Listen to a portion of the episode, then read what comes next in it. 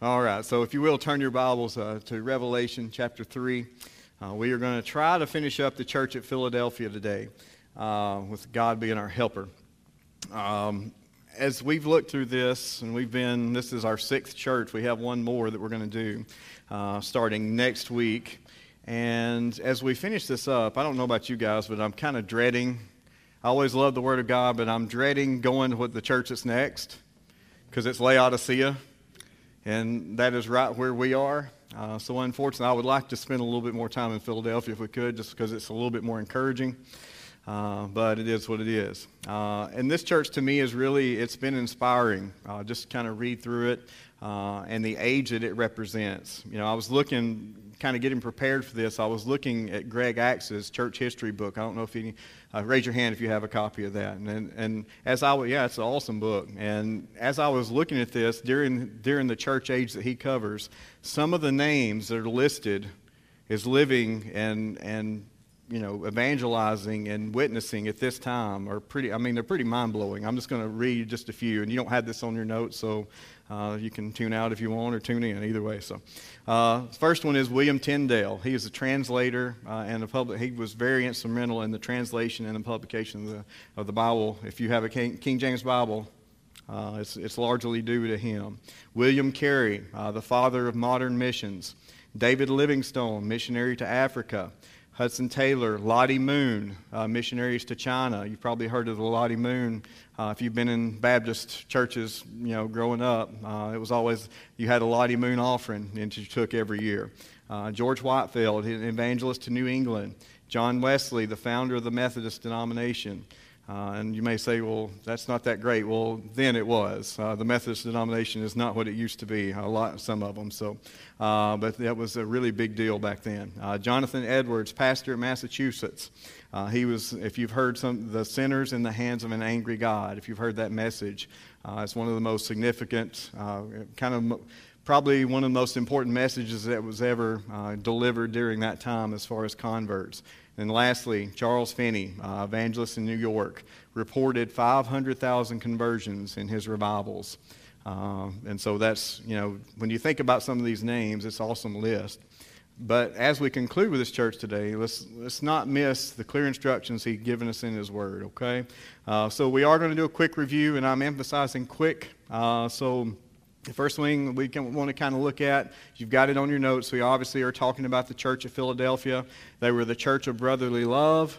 Uh, this was the greatest er, era of revival in church history. And one of the things that you may kind of think about revival, if you break that word down, it means to revive. That means something that was alive, that is dead, that has been alive again. So revival is always aimed at believers first.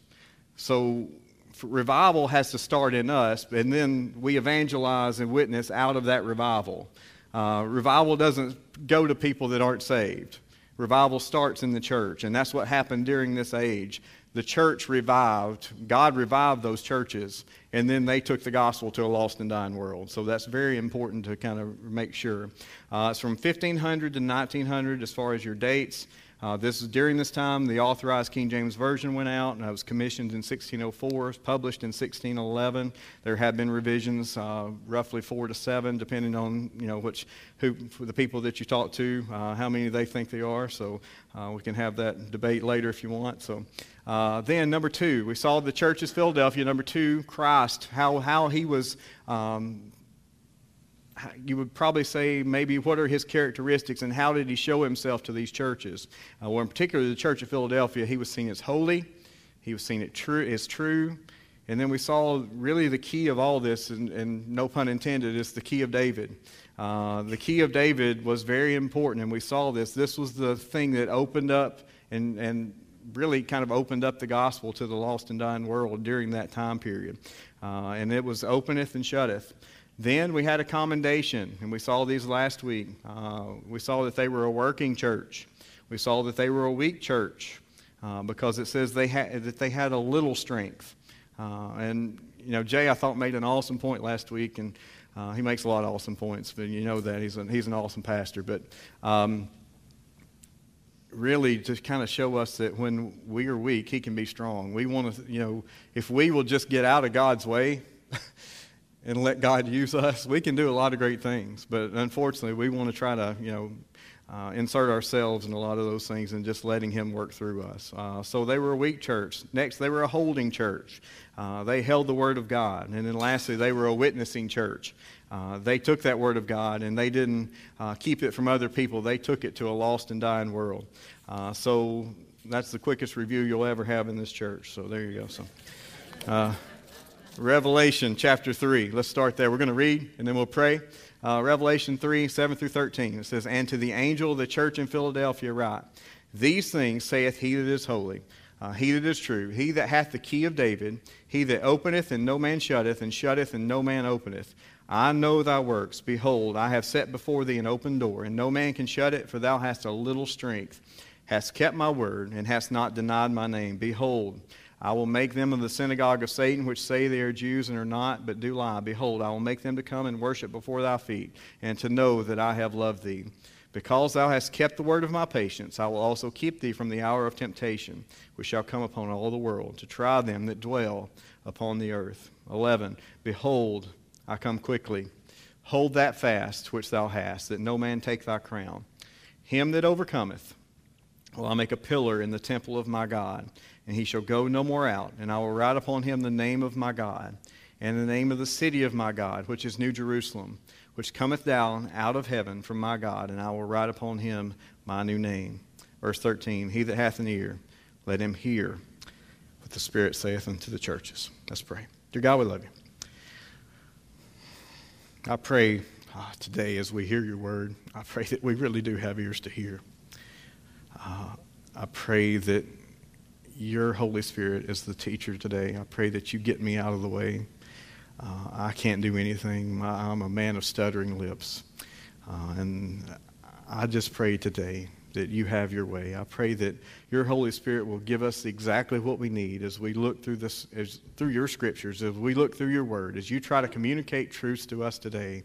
Uh, I pray that you would open every ear and every heart, uh, that we would see exactly what you would want us to do with your word today. Help us to apply the things that we hear today. Help us to take those things out to the world. Uh, we don't want to be, uh, you know, it's awesome to do church, but man, we need to take the, what we learn here and we need to take it out. We need to share that with other people. As you fill us up with these things, we need to pour it out in the lives of other people. And I pray that we do that today. Uh, I know that your word won't return void. It will, ha- it will accomplish its purpose, and it will do exactly what you want it to do today. We love you. Uh, we're so thankful to be here.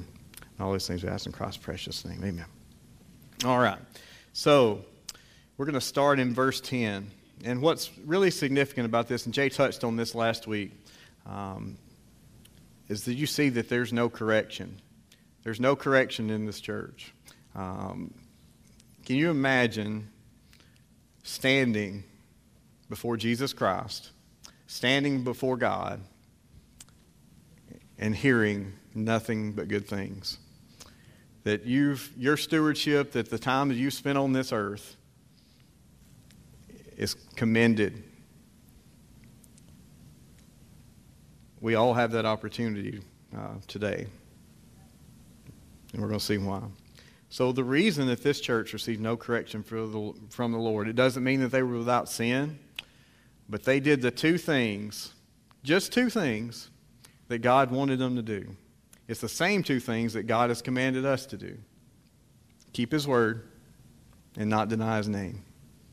If you can do those two things, then you've accomplished something in this life. Uh, let's look at Psalm 119, 101. Um, when you look at that, it says, I have refrained my feet from every evil way that I might keep thy word. Luke 11, 28. But he said, Yea, rather, blessed are they that hear the word of God and keep it. John 14, if you love me, keep my commandments. It's really, we, it's not really that complicated. But man, we make it so complicated, don't we? Uh, you know, I was talking today, this week, you know, we have these black, really, this is black and white. Either do this or don't do this. But we insert so many gray things, you know, in between those two, the black and the white, don't we? Uh, well, I want to do this, but fill in the blank. Or I want to, I, I could do this, but fill in the blank. there's no blanks. It's either do this and this happens, don't do this, that happens. It's pretty simple. Uh, Psalm 119, 46 I will speak of thy testimonies also before kings and will not be ashamed. Uh, Matthew 10, 32 Whosoever therefore shall confess me before men, him will I confess also before my Father which is in heaven. So this was why they received no correction. Uh, this was re- why that Jesus could look on that church and say, You're doing a great job. You have a little strength. Uh, and then, because of their boldness, uh, we see that they are blameless. Uh, they are blameless uh, because of the boldness that they have done. Um, Luke 1 5 and 6 says, There was in the days of Herod, the king of Judea, a certain priest named Zechariah of the course of Abia.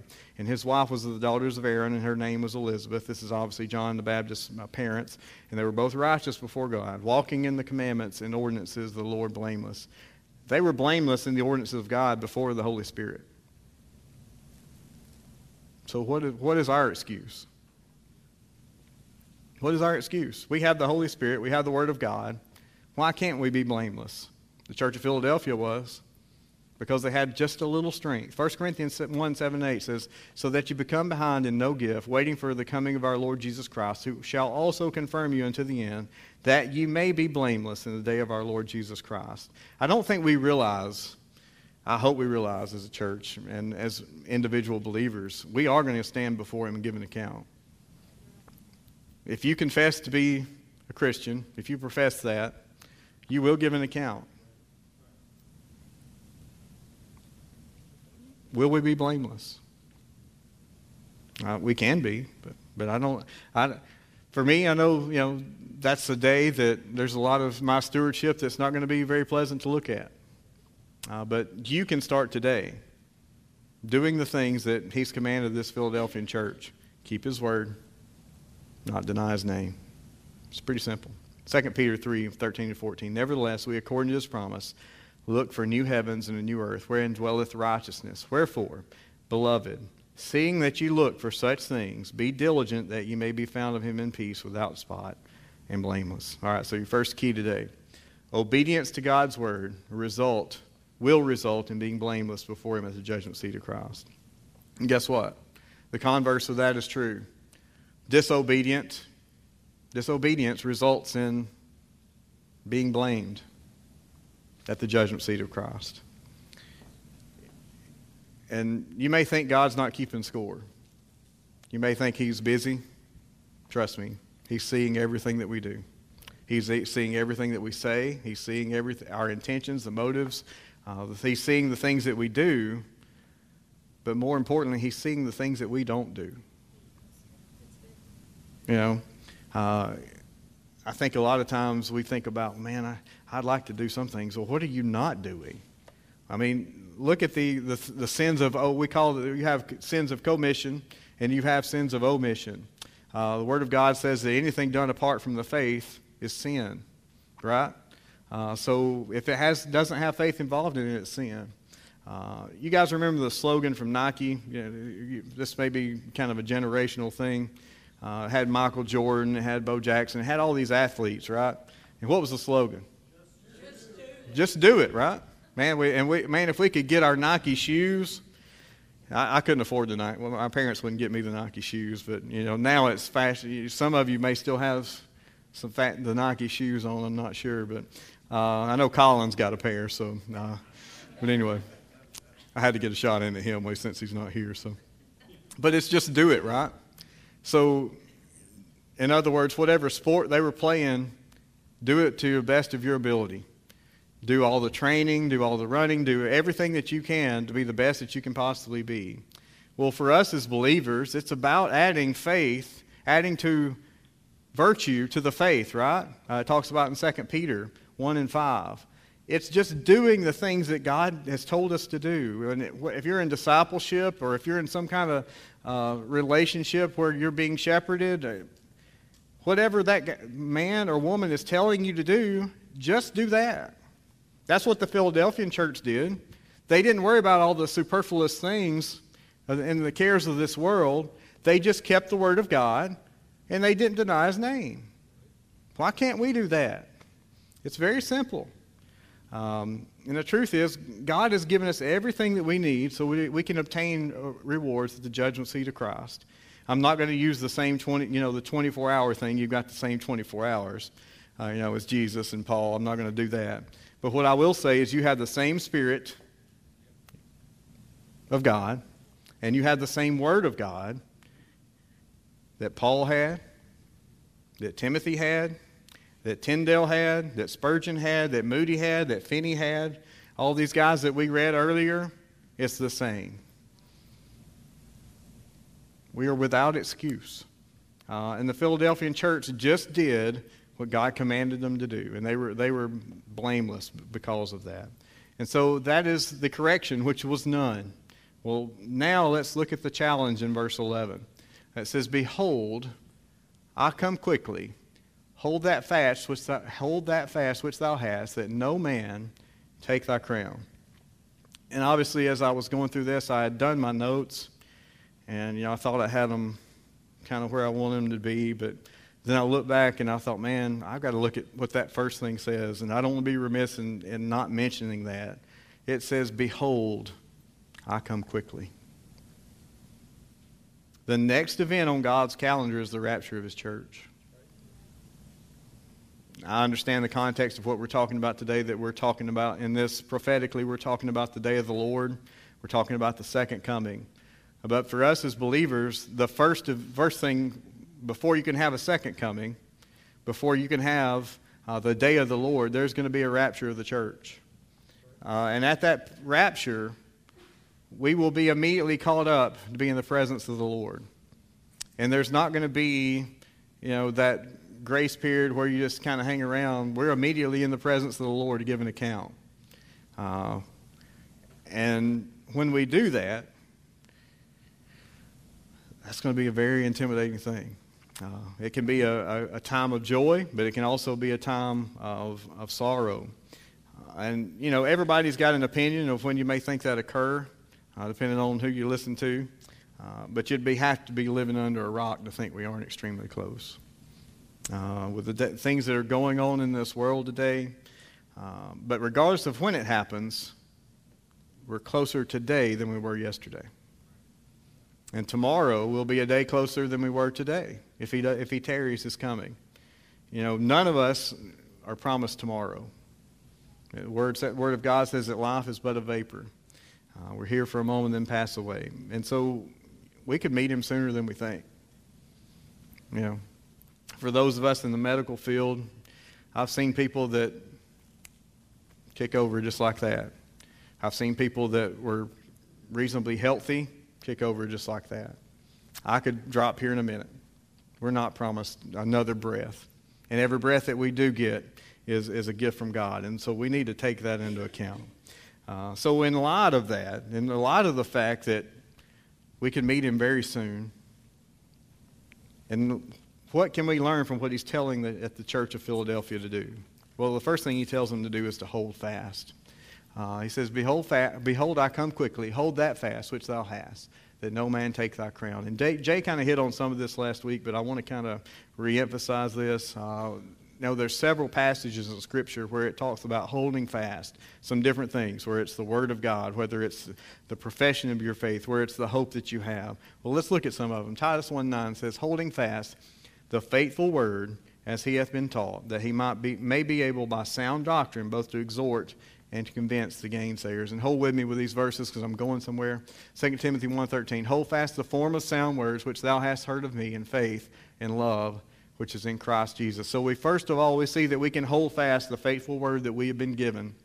Uh, we, whether it be the teaching and preaching here, whether it be in discipleship, whether it be just in our daily study, uh, we have been given the words of God. What are we doing with it? Uh, Hebrews 4.14 says that, uh, seeing then that we have a high priest that has passed into the heavens, Jesus the Son of God, let us hold fast our profession. How are we doing with that? Are we living our lives in such a way where we can be proud to say we're a Christian? Where we can, you know, I, I can remember this example. Would there be enough evidence in a court of law to, to convince you or convict you of being a Christian? For me personally, for a lot of years, I would say no. I would even have unbelievers look at me saying, uh, I thought you said you went to church. I thought you said that you were a Christian and you're doing X, Y, Z. Would they say that about us today? Uh, something to think about. Hebrew, uh, Hebrews 10.23, let us hold fast the profession of our faith without wavering, for he is faithful that promised. Go on, Derek. Uh, 1 Thessalonians 5.21 says, prove all things, hold fast that which is good. Uh, with the things that you hold on to on a daily basis, the activities that you participate in, would you even characterize them as good? Good from a biblical standpoint. I'm not talking about what you think is good uh, in, your, in, the, in the worldly, secular eyes. The things that you do, your activities, are they good? You know, when you look at that list in Philippians, when you think upon those pure things that he talks about, that we are to think on, to meditate on, would our activities even fit in that list? 2 Thessalonians 2.15, Therefore, brethren, stand fast and hold the traditions which you've been taught, whether by word or our epistle. And, you know, if we're in church world, we love our traditions, right? Uh, we love the, you know, whether it be we're going to sing the certain type of song, or we're going to have the certain type of carpet, or we're going to have, you know, the things that we grew up with. We're going to dress up, or we're not going to dress up, or you, whatever you grew up with. That's fine. That's great. What does it say? The traditions that have been taught by, whether by word or epistle. So we better make sure that our traditions that we hold on to so tightly line up with the Word of God. If they don't line up with the Word of God, guess what? They don't need to be held on to. And that's pretty simple. Um, you know, and what's interesting too about this, I think I've got one more. Sorry, Hebrews 3 6. I got ahead of myself.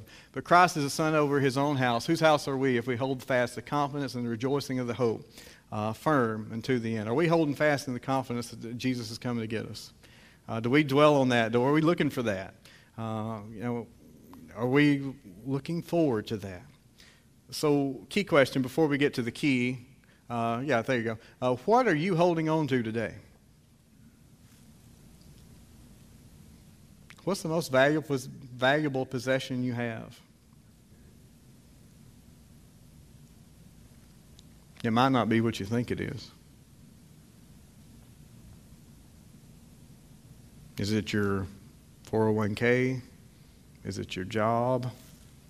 Is it your house? Is it your boat? Is your guitars? Or, you know, fill in the blank. Whatever you're, you know, whatever you like to do. Or is it this? Is this the most valuable thing in your life? More valuable than the breath, the next breath that you take? Do we look at the Word of God that way? And by the way, if you're holding tightly to something, means you have to let go of some things. Let go of the less needful things. So that means you got to prioritize. You know, for us that go through discipleship, and we may think, man, I am doing an awesome job. I take one hour a week, and man, I, I meet with somebody, and we, we, we read the Word of God, and man, I, yes. You know, and we pat ourselves on the back. But we'll spend eight hours at our job every day. we've got to make sure we sleep for eight hours, or six, eight, you know, some of us. We got to make sure that when we get up, we do our Netflix, we watch our shows. And I'm preaching to myself, you know. Um, you know, you guys can listen if you want. This is for me. So, all of these things that we make sure that we cover. Where does the Word of God fit into that? Weekly, daily? Is it truly our daily bread, or is it something that we do when we have to on Wednesday or on Sunday? Uh, man, it needs to be something that, that is a priority in your life. It was a priority to this church at Philadelphia. That's why they had the key. That's why they had the key of David. Uh, and that's why they, had, they were able to open doors uh, that God had given them access to. And why do we want to do that? Um, your stewardship of this book, the mysteries of God that it talks about in the Word of God, your stewardship will determine the reward that you have at the judgment seat of Christ. Uh, but it'll also determine the lack of it if you don't have any stewardship of it. So you think about your job. and this is not on my notes, this is free. So you think about your job, right? And we make sure that we clock in and clock out when we're supposed to.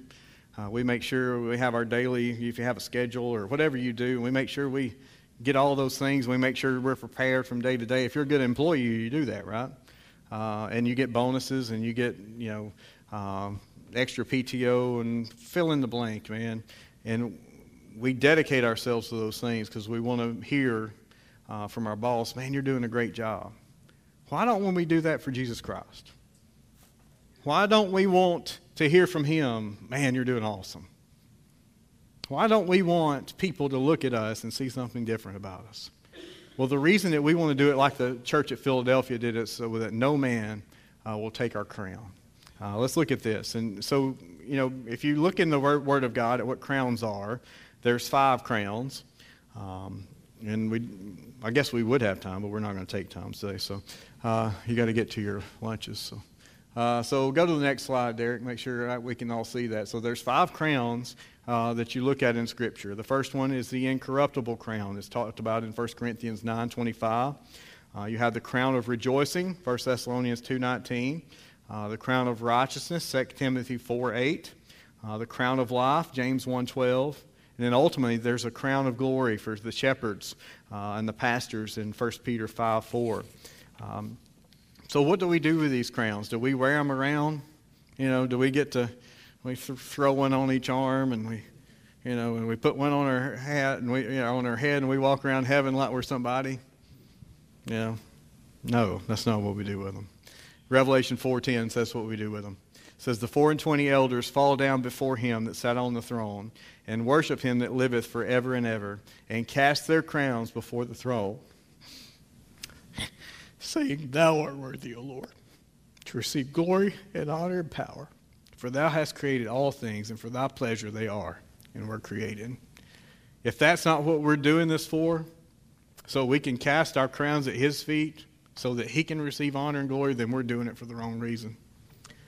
Uh, you know, I'm all about virtue and I'm all about, you know, reading and doing the things that we're supposed to do, but it ought to be not out of a sense of duty or out of a sense of just, it ought to be because we love Jesus.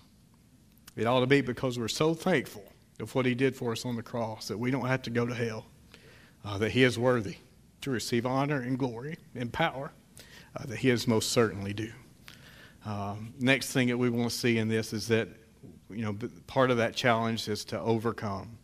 Let's look at verse 12. It says, Him that overcometh will I make a pillar in the temple of my God. I will do a disclaimer right here.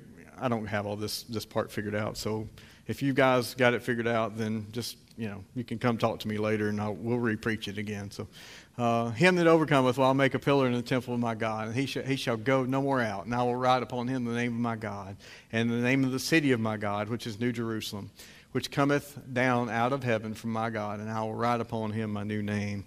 Um, and this is this is one of those passages that you look at, and particularly in Revelation, when you see these type of passages, and you think, well, what in the world does this mean? You know, what is it talking about? Well, you know, I like to do the KISS principle. Keep it simple, stupid, right? For me. And so I'm just going to look at what the Word of God says about these things. And we're going to just compare Scripture with Scripture that talks about in 1 Corinthians 2, or 1 Corinthians, and we're going to really figure out comparing Scripture with Scripture. That's how God teaches us, so let's do that. Uh, so we have to make sure that we look at what enables us to overcome. It's the Word of God abiding in us. 1 John 2, uh, 13 says, I write unto you, fathers, because you've known him that is from the beginning. I write unto you, young men, because you have overcome the wicked one. I write unto you, little children, because you have known the Father. I have written unto you, fathers, because you have known him that is from the beginning. I have written unto you, young men, because you are strong. And the word of God abideth in you, and ye have overcome the wicked one.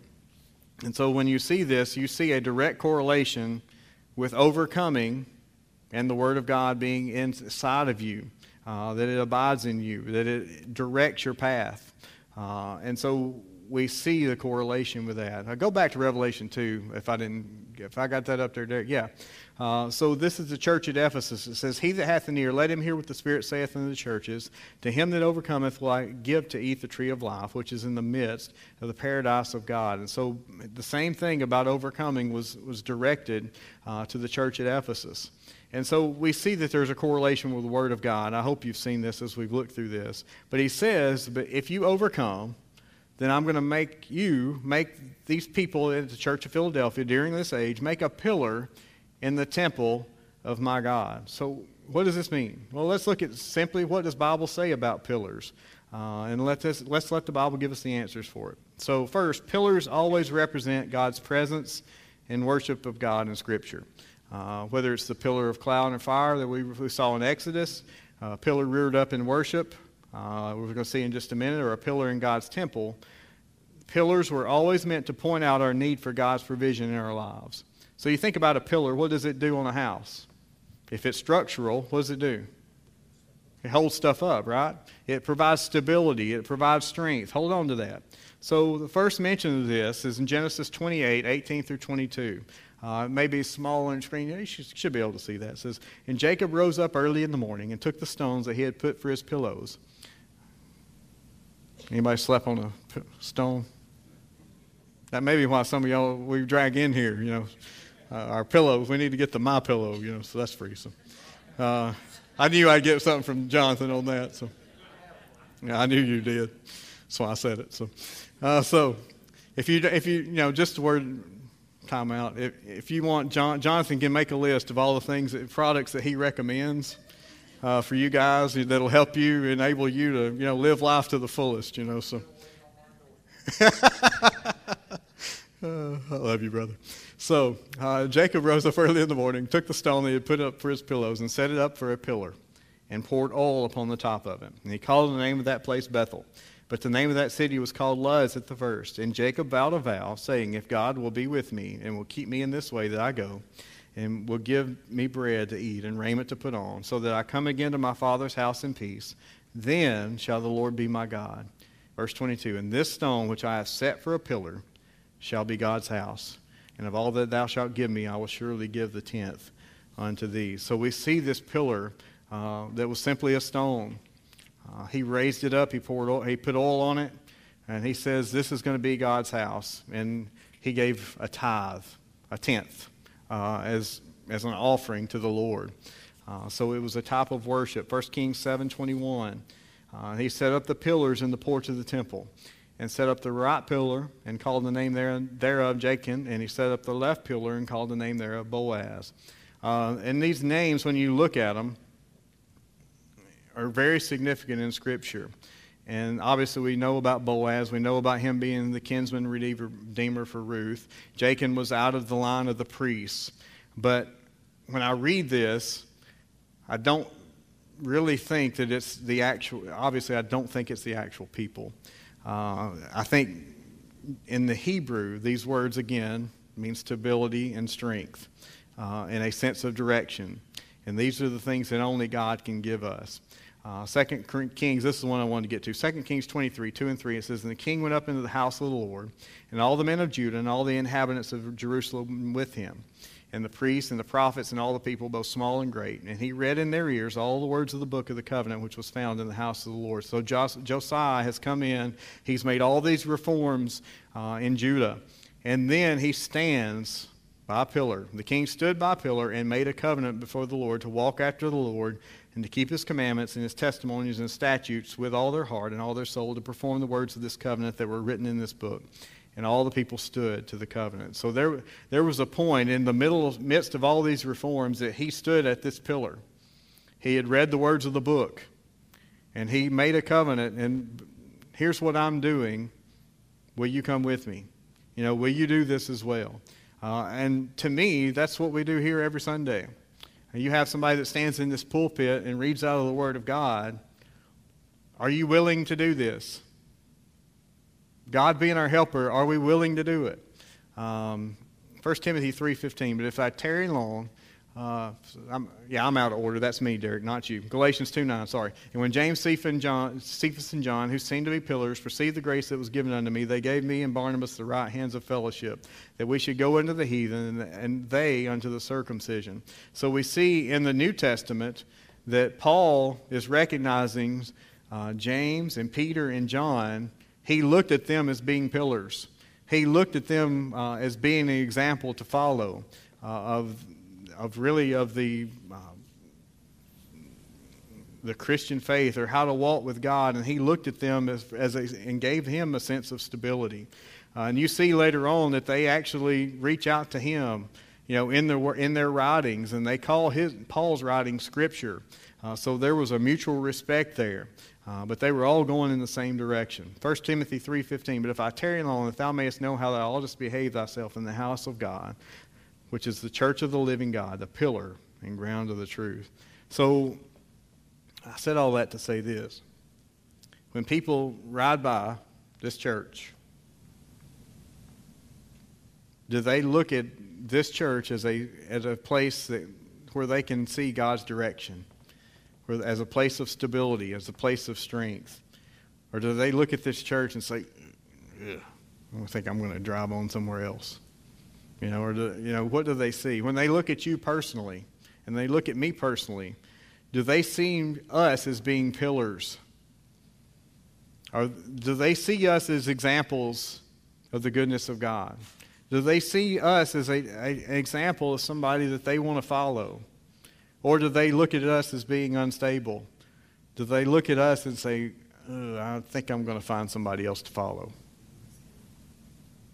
I would not, you know, they may look at us and say they don't seem to be very uh, stable in their ways.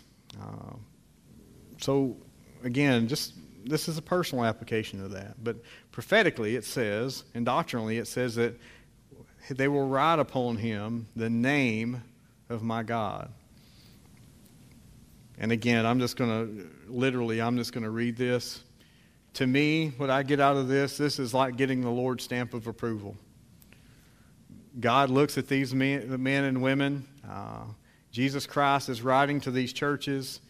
He's saying, Because I am so proud of what you've done, I'm going to write my Father's name on you. I'm going to give you his pers- my personal stamp of approval that everybody that looks at you sees the Father. Uh, it's the name of his Father on the faithful believer. And I think this echoes Matthew 25, 23. It says, His Lord said unto him, Well done, good and faithful servant. Thou hast been faithful over a few things, I will make thee ruler over many things. Enter thou into the joy of thy Lord. So when we stand before the Lord that day, and I get it, we're, we're not in the church of Philadelphia, I, I get that. But will he look at our stewardship and be willing to put God's name on it?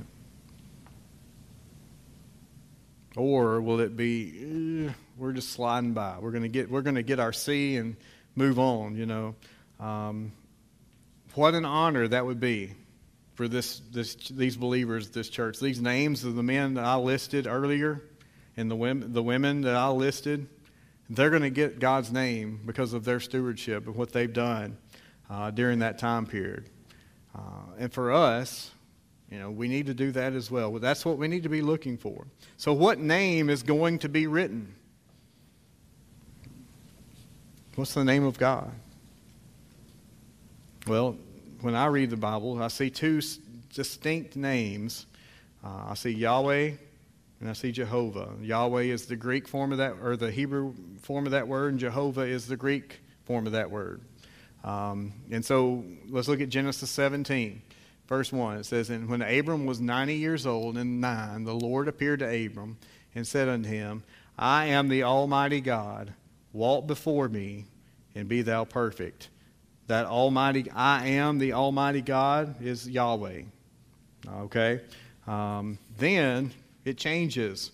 Exodus 6, 2 and 3 says, And God spake unto Moses we see a different dispensation. And said unto him, I am the Lord, and I appeared unto Abraham, unto Isaac, and to Jacob, and by the name of God Almighty I appeared to them. But by my name Jehovah, the name you're going to know me as, was I not known to them. Uh, so there's a different characteristic or a different aspect of that name. Uh, Psalm 83:18, that men may know that thou, whose name alone is Jehovah, art the most high over all the earth. So I believe that it's going to be significant uh, and distinct uh, to those believers at the Church of Philadelphia.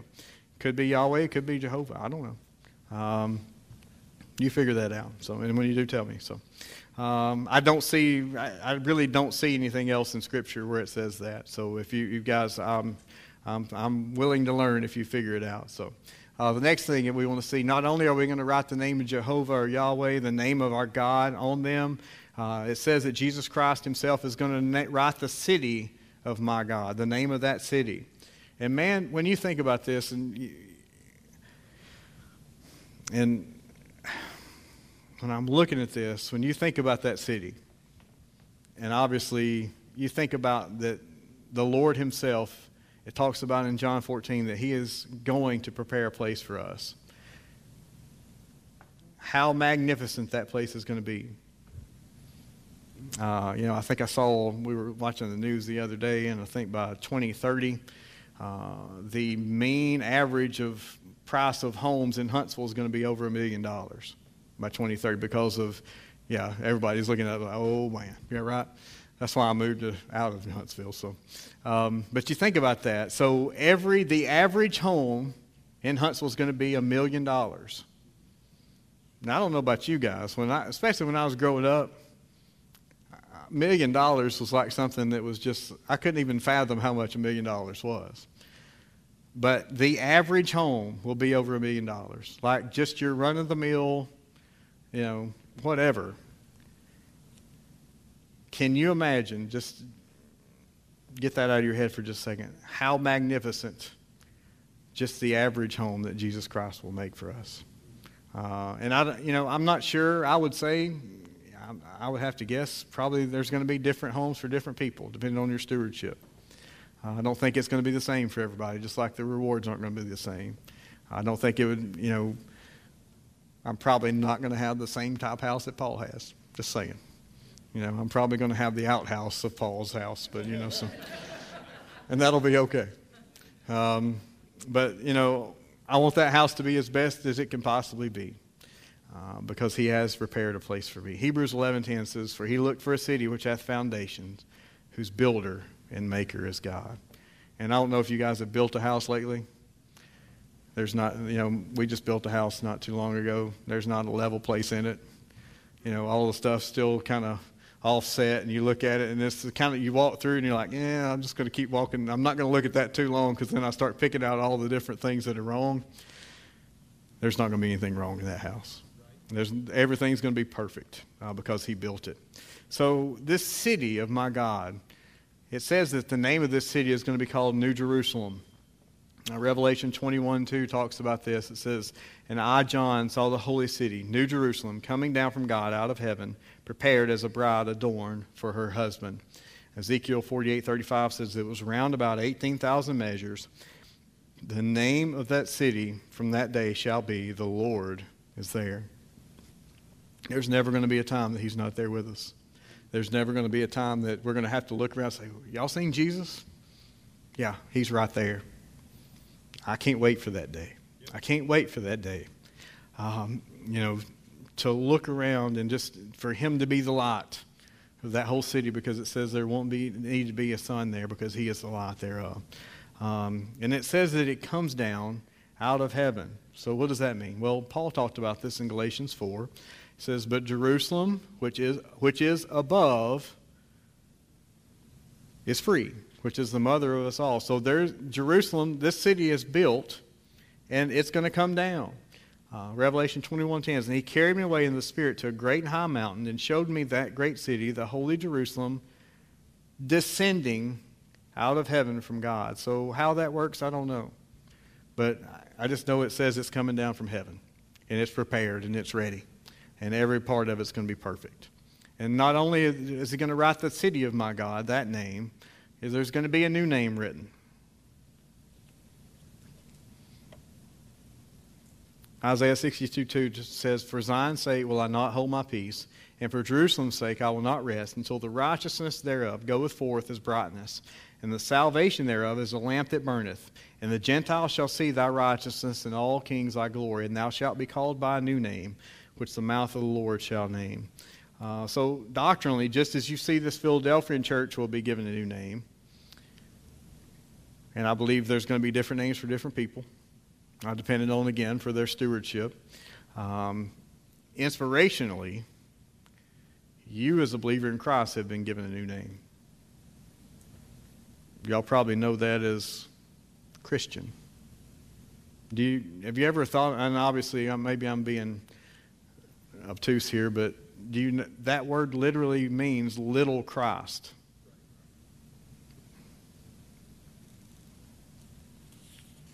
And there's a lot of things today in this world that have the name Christian stamped on it. There's a lot of so called versions of the Bible that have Christian stamped on it. There's churches that have the name Christian stamped on it. There's activities that have the name Christian stamped on it. Uh, there's, whether it be at the local level, at the state level, at the governmental level, there's people, representatives saying that they're Christian. But they don't have a life that matches up to what the, I wouldn't call them a little Christ. Acts 11:26 says this, and when he had found him, he brought him unto Antioch. And it came to pass that a whole year they assembled themselves with the church and taught much people. And the disciples were called Christians first in Antioch. And we've kind of talked about this. The reason they could be called Christians because they had the true Word of God. And the true Word of God that we study and read came from those Christians in Antioch. So Key question Does our lifestyle match the new name we have been given if we're a believer in Christ? Would God look at us and say, Yeah, he looks just like my son, or she looks just like my son? Would we get that new name? Would we get that stamp of approval? Again, would there be enough in our life to convict us of being a Christian in a court of law? You know, we worry so much about, I can remember growing up, one of the things I was so concerned about and should have been even more concerned looking about it, I didn't want to make my dad, my parents look bad. You know, and anytime I got in trouble, I was like, man, how's that going to make them look? How's that going to make my dad look? How's that going to make my mom look? Because I know they didn't raise me this way. I know that they didn't uh, they didn't teach me how to do these things. You know, do we care enough about how we make God look to change our behavior?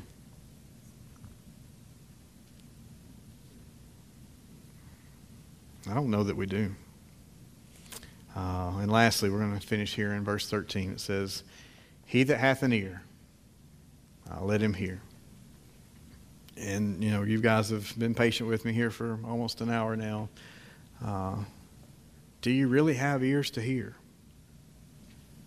what God has to say to us?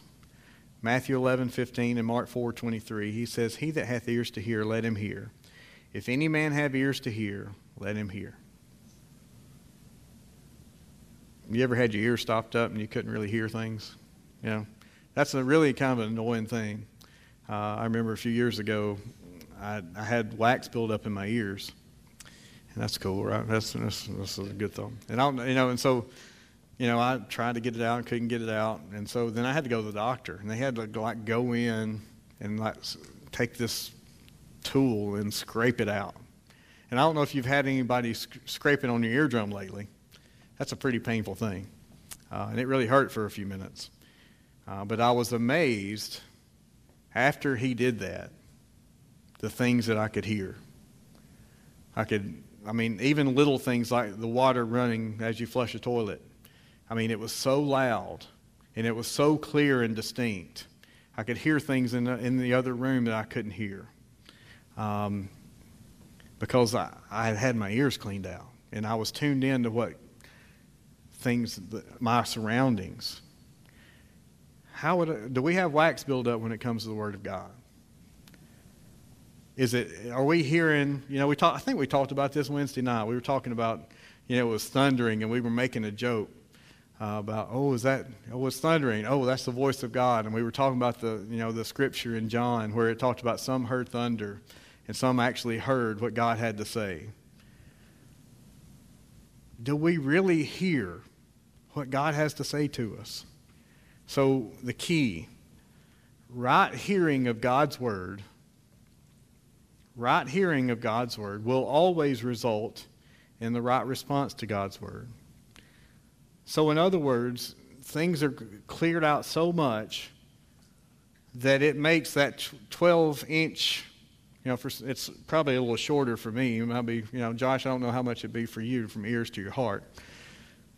Does it make that distance, that tra- you know, that journey from our heart or from our ears to our heart? Or does it get stopped up? And then we take the Q-tip and then we stuff it, you know, stuff the wax down in further and it makes it worse and then we can't hear.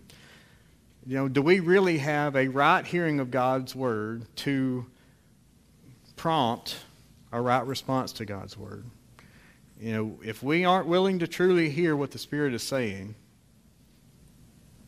and this church at Philadelphia was, and they responded rightly, then we will never hear the words, uh, Well done, thou good and faithful servant. We will never be the overcomer God meant us to be. We won't hold fast the things that God has taught us to hold fast to. We won't respond when we hear God's word. We will get so, the word of God says in uh, 2 Peter that we can get so far off and so deep down in our sin that we can forget that we were purged. Uh, we can forget that we were even saved. And I've been there, folks, and it's not a good place to be. Uh, we can doubt everything that comes, comes around. Uh, we can doubt our faith. We can doubt our, the calling. We can doubt the, just even the simple things that God has laid out for us in His Word. And it all comes from the incorrect response and the improper hearing of what God has to say to us. And our heart gets hardened. And we don't want to do that today. We want to be the ones that say, I'm willing to do what you've asked me to do, Lord. So uh, let's, we're going to pray, and then we'll, we'll have a time of closing. Uh, and just, if you will, just bow your heads for me. You know, we covered a lot of ground today, but I, I just want to make sure we're clear today. Right now, can we all say, if we met the Lord today, we would spend eternity with Him? You know, would we stand before Him at the judgment seat of Christ, or would we, we be standing at the great white throne judgment? Uh, and those are the only two places that we will meet him. You know, can we all look back to a specific time, a point in time, when we put our faith in the finished work of Jesus Christ on the cross? Folks, Jesus died for your sins so that you can have eternal life, but you have to accept that payment uh, for your sin by admitting that you're a sinner, believing Jesus is the Son of God, and confessing He will be the Lord of your life. And it doesn't have to be any more complicated than that. Uh, and so, you know, if you haven't done that today, uh, you can come to the altar right now. Come see me after. We're not going to embarrass you. We're not going to, um, you know, make you feel uncomfortable. Uh, but we want to make sure that you know that you're saved today. Uh, the words, Word of God says, make today the day of salvation. So if we are saved, you know, how does our lifestyle measure up to the Philadelphian church? Do we display that boldness and blamelessness that they, they had as characteristics? And lastly, are we holding fast and overcoming? Or do we find ourselves holding on to the things of this world and being defeated on a daily basis? And we can all start fresh today and commit to do the things which we've been commanded to do. Let's pray. Dear God, we love you.